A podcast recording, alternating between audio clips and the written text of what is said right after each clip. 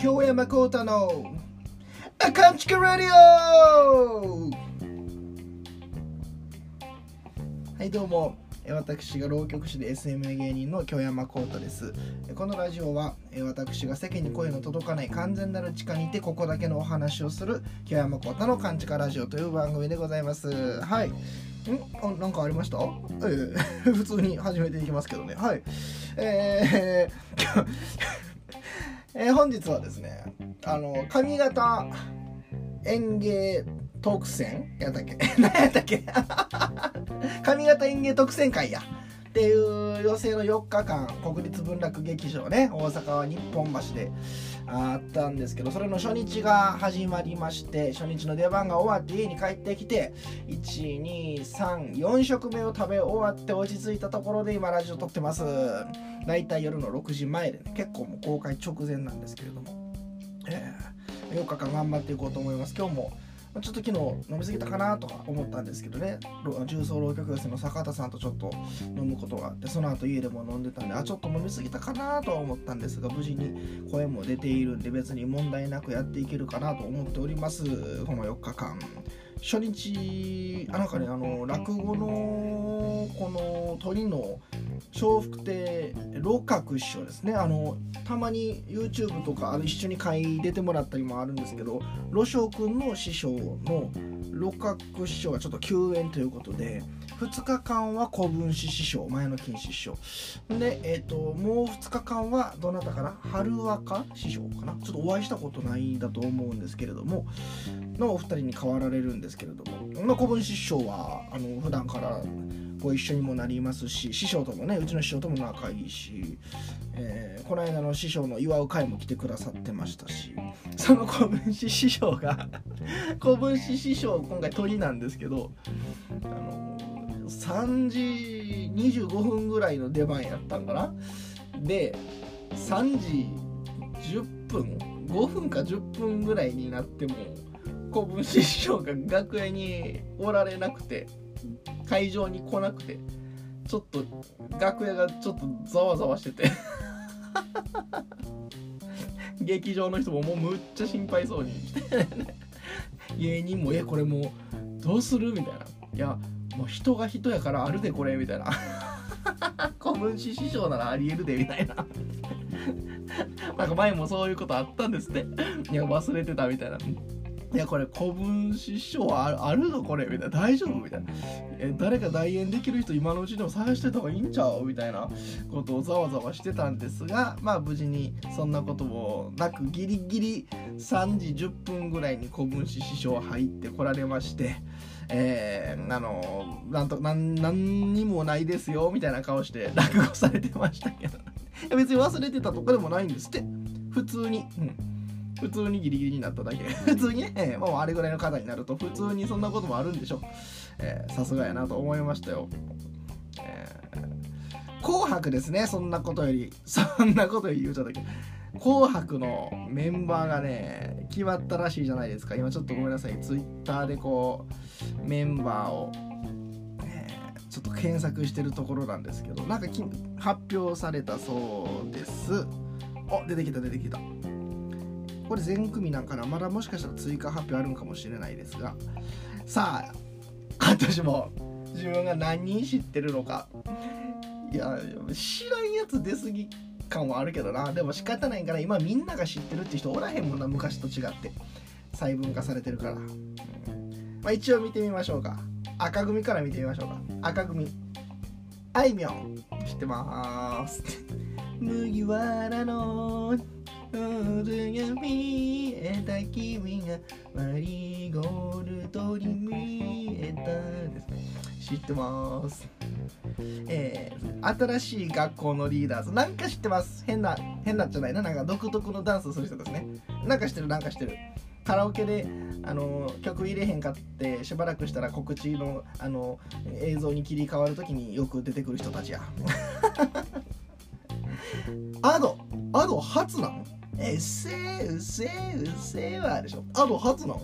前出てないやん。うっせえわみたいななんか NHK にあかんかったから、うん、信じたいがから未来はもう後でしたっけ。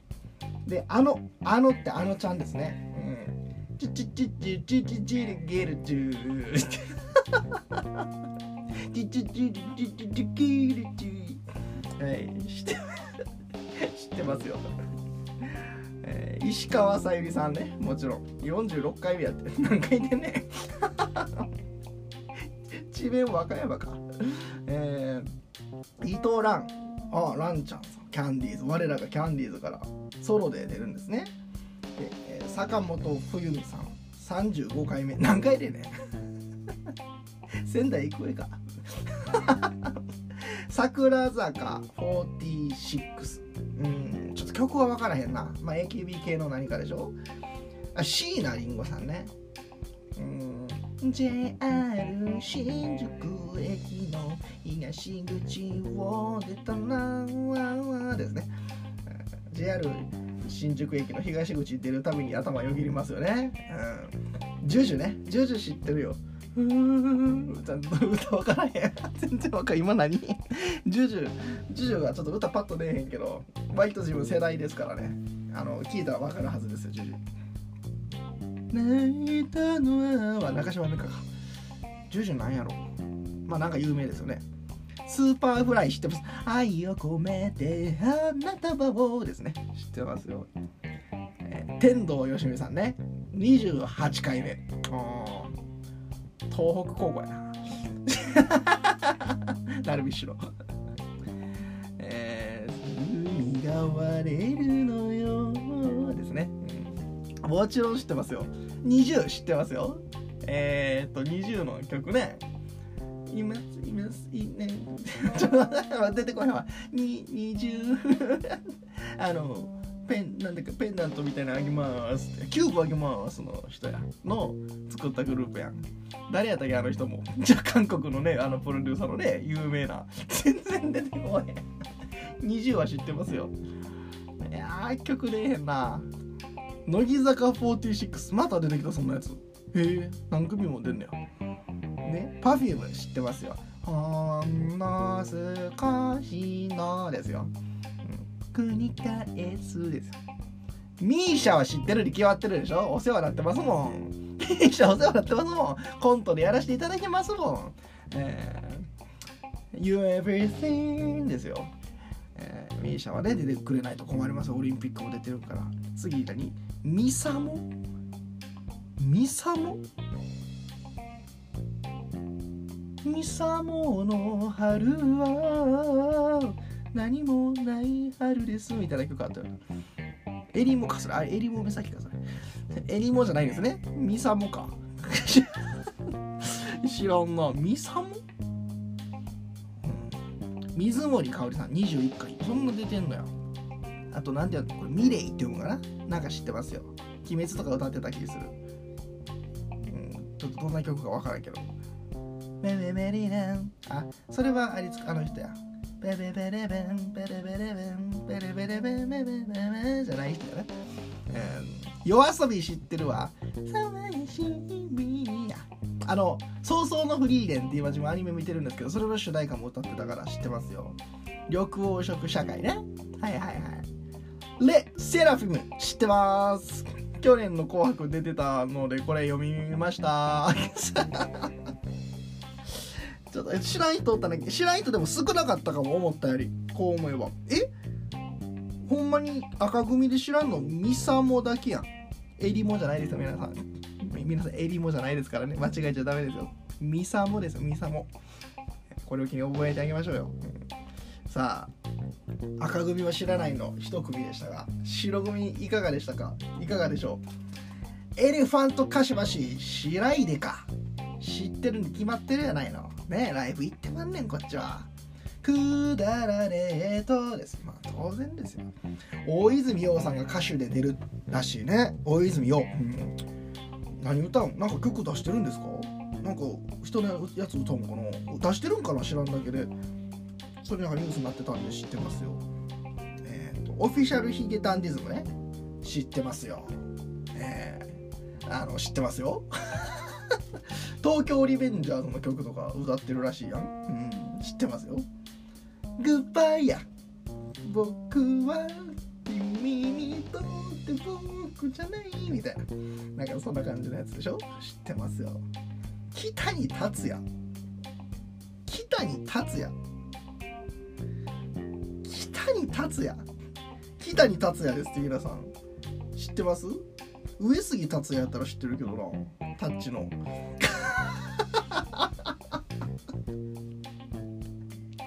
上杉達也やったら知ってるけどな。北に達也知らんな。初出場ですって。ちょっとこれは。ちょっとね聞いとかないとダメですね。次郷ひろみさん。36回目むっちゃ出るやん。どこや？大阪桐蔭か。もうもうええ、さだまさしさん。意外と22回。JO1 はなんかね聞いたことありますね。韓国の人か韓国っぽい日本の人かどっちかですよ。あ純烈ね。いやこれさ今回さ司会が有吉様じゃないですか。有吉さんと純烈前コラボしてたじゃないですか。あでそうそう後で言おうと思った。藤井フミヤさんも今回出るんですって。まさかの司会がさこうちょっと有吉さんも入ってくださいよみたいな無茶ぶりされてえー、ちょっとみたいな変な小芝居入れて有吉さんまた歌手歌手兼司会兼で出るとかありえるかもしれないですね。楽しみ。鈴木雅之さん。おうんな知らねえの人やろ？知ってます？ストップリ？なんかね聞いたことあるなストップリ。ストップリ？なんか声優かなんか顔出ししてない系のなんかの集まりみたいなやつちゃいます？でストレイキッズは韓国知ってる。セブンティーン出んねんセブンティーンの普通に聞いてたな。ビッグバンとか聞いてる時に。この辺韓国ですね。10フィートはねもうだってスラムダンク。ダンダラダラダラダンダンダンでしょ？マンバンバベラビウォーウォーウォーウォーでしょ知ってますよ b ファーストかなんか聞いたことあんなそれもなんか韓国人か韓国っぽい日本人か EXILE っぽい日本人かどれかですよあれ福山雅治つい福山雅治知ってますで藤井フミヤね、うん、星野源夢の中にあるものですよドラえもんも歌ってるしマン・ウィザ・ミッションね。もちろん知ってますよ。エアロスミスのあのボーカルがちょっと褒めてたことで昔話題になってずっと一定の人気ありますもんね。ミセス・グリーンアップル。なんか知ってんな。なんか歌番組で見た時なんか球体の上で白い服着てくねくねしながら歌ってたの覚えてるのな。んか三山ひろしさんね「花咲くせいえ」みたいな人でしょ。あの山内圭介さんはなんかどなんかね曲は知らんけどなんかの人ですよね演歌の。で、ゆず。この長い長い下り坂もですね。あ、ちょっと待って。白組じゃ知らんのは、北に達也ね。上杉達也じゃなくて、北に達也と、ストップレはじゃ知ってるに入れていいか。ちょっとなんか知ってた。いや、北に達也だけやじゃん。赤組のミサモと白組の北に達也さんこの2人はちょっと知らんけどんじゃないでしょうか。今回はかなり知ってる人ばっかやわ自分の中で。前回、まあ、それこそこのミレイとかレセラフィムとかマジで知らんかった人ばっかやったけど今回それを自分はちょっと覚えたってこともあって、うん、今回知ってるんでね。いや私は皆さんもう何年ぶりですか？いつ最後に見たかも覚えて小学生やったと思うけどその「紅白」を見たぶりの約20年ぶりに今年の大晦日自分紅白見るって決めてるんで有吉さんが司会やから。これは嬉しいですね。知ってるねそれも歌詞も知らない人ばっかやったら見てれへんけど。もうねこんだけ知ってるのだろうね。もう年末は紅白しかないですね、みんなで見ましょうね。いや楽しみやわ。いやあの一心寺で まあ一心寺の話しようかその前に。普通に一心寺でねこういろいろ片付けとか用意とかしてたんかな。片付けしてる時かな三原舞さんと雪乃さんがいたのかな。すみれさんもいたかなその場には。ほんで自分がなんかこう一心寺って来たことある人は分かるんですけど壁にバーッと写真貼ってるんですよ。いろんなコンクールの入賞作品がね。でその中の1枚に自分に似てる1枚があるんですよね。それがちょっと浪曲界ではちょっとした話題というか昔から「これこうたくんみたいやね」っていう。今なぜ なともみ姉さん指定やったけど今。があってなんかその時も誰かが「これこうたくんみたいやわ」みたいな先輩の誰かが言うて「あそれ言われますねこの1枚」みたいな。あでもそれで思い出したけど自分結構ねスマホに浪曲界とか演芸界の似てる人その芸人に似てる写真をネットとかで見つけたら保存して似てる人フォルダに入れてるんですよ。ほんでととみねさんちゃやゆきのさんに似てるなんかアナウンサーの写真もあってこれゆきのさんに似てませんみたいな「わあ本当ですね」みたいな舞さん言うてくれて「これこれでこれは誰かに似てるでしょ」うと。わあ本当ですね」みたいな。でこれあの最近捕まったあの俳優。あの最近捕まった俳優元戦隊ものの。あれむちゃくちゃ自分に似てるでしょ顔。えー、宮武善太さんかその人か自分かですよ。めちゃくちゃ顔似ててあれあれも似てるんですよみたいな。こあこの人この人って検索して出して。あほんまやめっちゃ似てますねみたいな話してたらともよ姉さんが遠くからバーッと走ってきて「えどんなんどんなん!」って言って むっちゃ見たかったんでしょうね急いで走ってきたらなんか角にこう椅子が置いてある客席のそれに足引っ掛けてむっちゃこけそうなんだからブワーって全力でうわーって言いながらともみ姉さん来て「うわー!」ってして「もうともみ姉さん気をつけてくださいよ」みたいな話してて「いやそこまでして見たくないでしょ別に」いや危なかった」みたいな。でそこからなんかね話が飛んでロックの話になってすみれさんがいたからかな。うん、あですみれさんとこ雑談してて「いや今度ねわざわざ今回も大阪まで来て大変ですね」みたいな。あのお花見とか忘年会とかあるんですけどね教会みたいな。いつも影友さんが来てくれてるんですけど雲月一門からは。すみれさんも来ることあったら、ね、そういえばメタル好きですもんね。なんかメタルの曲とか一緒に歌いましょうかみたいな「えいいですね」あガルネリウス好きでしたよねそういえば「あ私ガルネリウス好きなんで」みたいな。あやっぱりそれは一緒になんかガルネリの曲とか歌いましょうよみたいな話してて。ガルネリあの小野さんにボーカル変わったあたりからあの好きですか？その前から好きですか？とか話してたんですよ。そしたらまたともみれさんがバーって走ってきて なんかあの時むっちゃ走ってきて ガルネリウスの話言ってますか？って来て。あえご存知なんですかともみれさん？私来週ライブ行きます。え えー、ガルネリウスってヘビーメタルバンドね。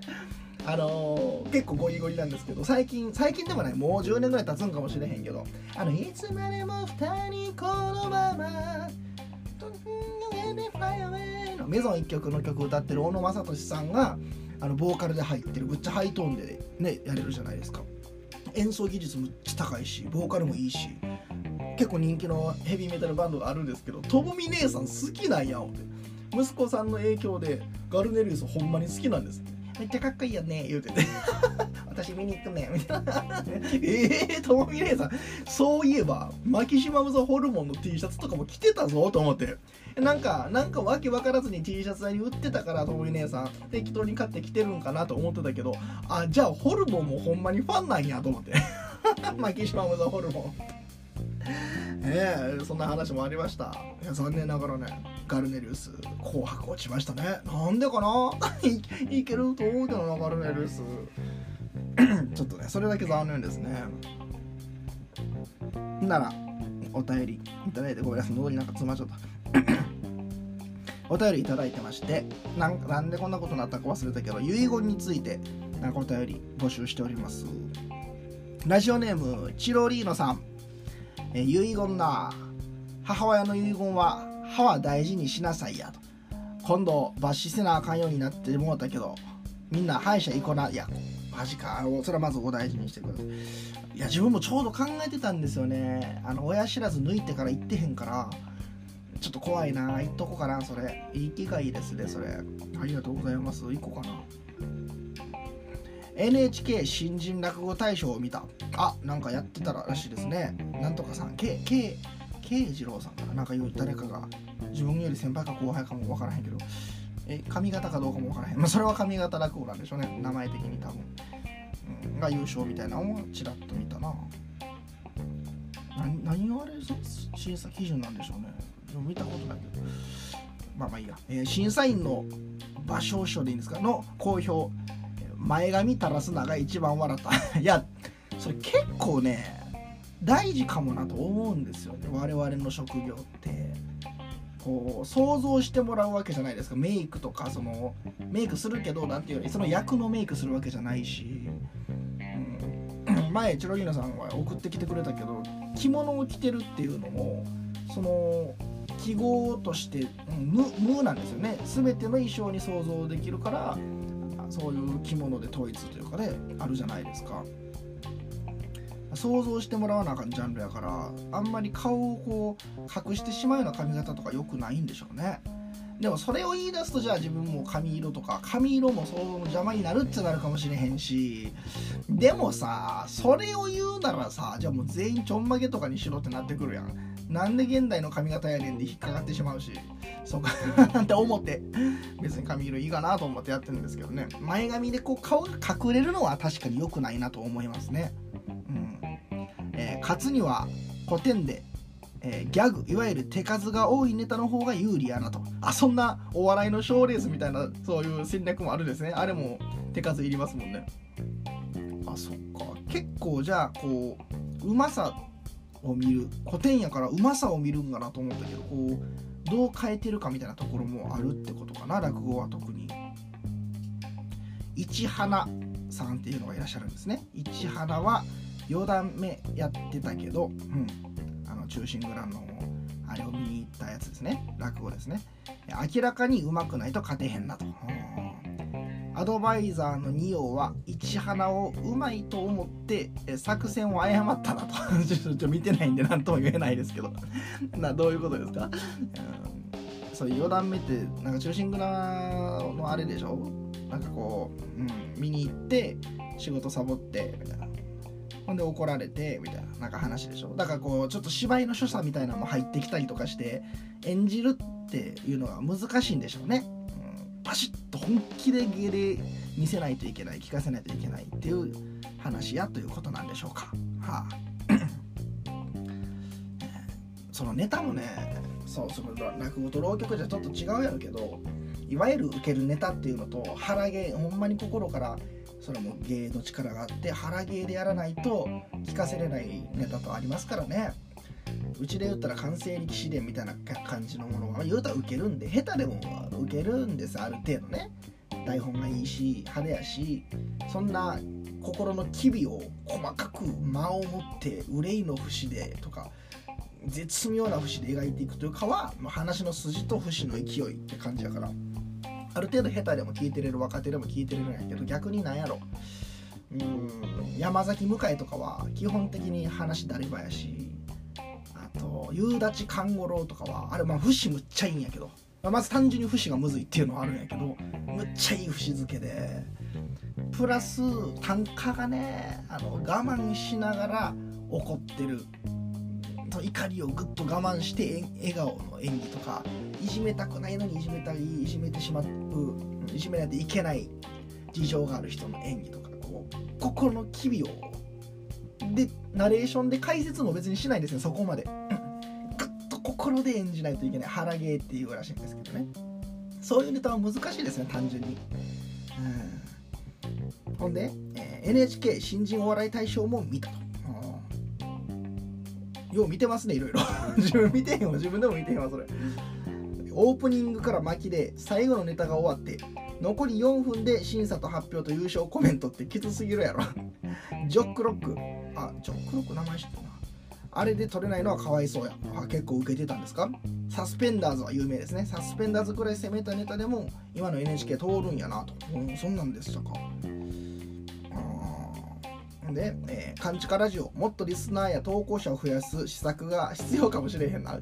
リスナーも増えへんのに浪曲ファン増やすなんてできひんし、リスナーへの煽りで、もし投稿が1回で10通来たら、コートはモヒカンにしますとかな、ほななって、いやいやいや、いや、勘違いなんてもんはもうね、ひっそりとも地下でやってるのがいいですよ。え、えー、一回 YouTube でちょっともうちょっと多くの人に聞いてもらおうかなと思って YouTube に移行しようとしたけどもう全くできんかったバグで音声も全然入ってへんし。もうこれはね神の啓示やなと思いました。お前もこれ以上調子乗るだと。勘違いなんてものは本当に完全な力でやっとけって。思いましたね、そうか。やっぱこう落語の何？大賞？新人落語大賞？NHK の。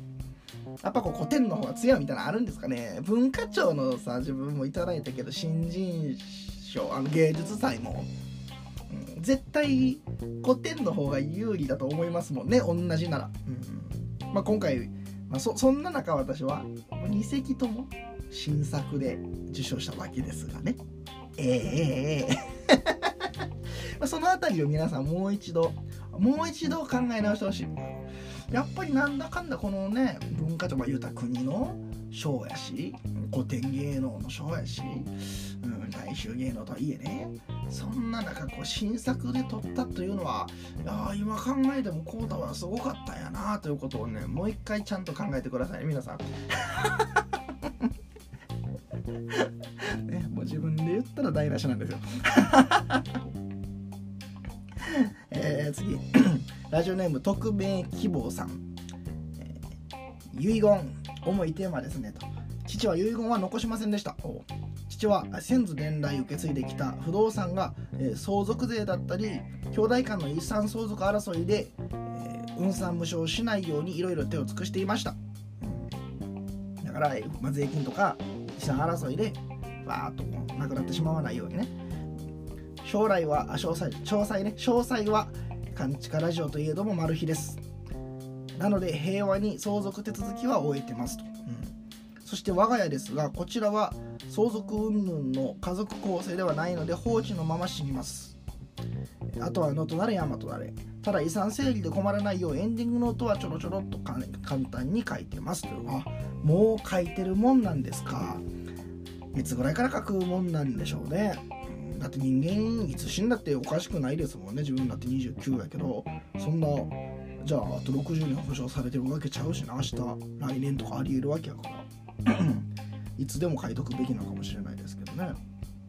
いやあのまあ、うち祖父の方が亡くなって祖母グランマって呼んでる祖母が生きててまあももちろんね元気なんでもうちょっと生きてくれると思うんですがまあそれはさっき言った通り人間いつ何があるか分からへんということでね。まあいつかはなくなってしまうわけですけどもね。考えたくないけど。その場合うちはそのグランマから見た子供自分からしたら親やおじさんおばさんは、まあ、3人3兄弟なんですがこれどこの家って聞いても言いますね。あの揉めるよって。兄弟は。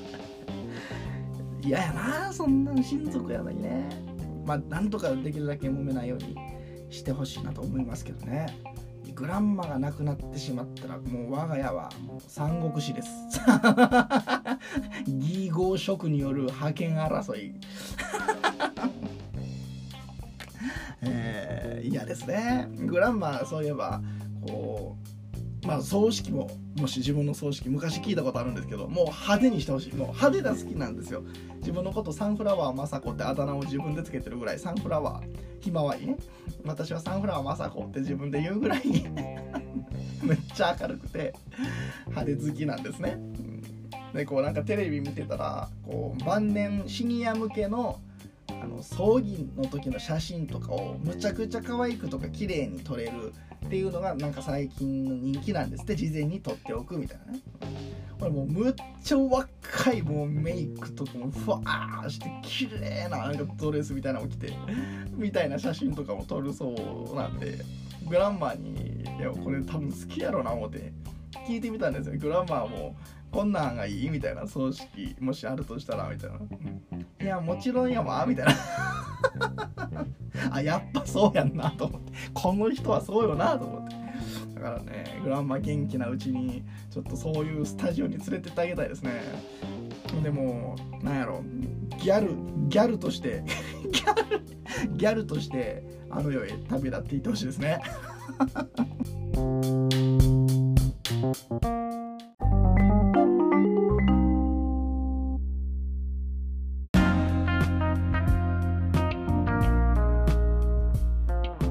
いえ今週はここまでなんですがちょっと次回21も22もちょっと忙しそうで、えー、まあ、ちょっとプライベートの用事なんですけどね別に仕事じゃないんですけどちょっとね撮る時間多分ないんちゃうかなっていうのが予想されるんですいません。ちょっと1日遅らせてください。うん。撮るのもあの公開も。なので 本来は11月22日の水曜日の公開予定なんですがちょっと1日遅らして11月23日の木曜日で祝日の日にちょっと変えさせてください。その日がですねまあ勤労感謝の日ですね。もう働いて真面目に働いてくださってる方々に感謝するともう我々芸人なんてもう本当に働いてるか働いてへんが微妙なラインの人間からしたらもう本当に社会を回していただいてありがとうございますと サラリーマンやねその他の方々も本当に経済を回していただいてありがとうございますと 本当に感謝しないといけないなと思ってるんですが。まあ、それはさておきねそれはそれで思いつつなんか23日11月23日調べてみるとお赤飯の日なんですって。なんでか知らんけどうん。ということで、えー、次回のお便り募集はあの赤飯は美味しいのかという。ついに。私は金がね言ってきました。でも美味しいのかっていうか自分の中ではもう答え出てるんです。美味しいわけがない。赤飯なんてものは美味しいわけがない。昔着色料とかがない時にあのでもなんかめでたい紅白の感じを出したかった。昔の日本人がこう考え出した小豆かなんか入れてね赤くするっていうもう本当に妥協の色のために味を捨てた食べ物。それが赤飯やと思ってるんで。美味しいわけないんですが自分としてはね。でも分かんないですね。なんか世の中には赤飯が好き。好んでコンビニでも赤飯のおにぎり買うよって人いるし酢飯も好きって人いるし自分白米玄米以外はちょっとあんまり雑穀米までしか食べないんでちょっと全く相入れないんですが赤飯美味しいの？っていう意見。まあ、だから赤飯についてというかねあの別に美味しさだけじゃなくて赤飯といえばこれを思い出しますみたいなこんな時に食べましたとかでももちろん OK やしあのいや赤飯はいやこうここで美味しいやろっていう意見でもいいし当然まあ当然のことなんですが赤飯は美味しくないよっていう意見でもいいんですよ。まあそれが当然なんですが。ということで、えー、次回のお便り募集は赤飯は美味しいのか？と その他自由に質問など。宛先はかんちか .radio.gmail.com kanchika.radio.gmail.com に内容とラジオネームをつけて送ってください。なんかこれ詰まってんのこれ花粉かもなって今思いました。風ちゃうし声出るし。もしかしたら花粉かもしれへん。昨日のラジオ撮りラジオ撮ってたんですけど ABC でね。また放送だと思います。そろそろ。金曜日とか。その時もなんか声詰まっちゃった時あって。あもしかしたらこれ花粉かもしれないですね。まあいいやそれは。内容とラジオネームもつけて送ってください。11月22日水曜日。ごめんなさいね。1日ずれます。水曜日の24時なんで、うん、11月23日になるところまでは募集したいと思います。ちょっと日付がずれるのだけ注意してください。お便りお待ちしております。ほなほなまた来週。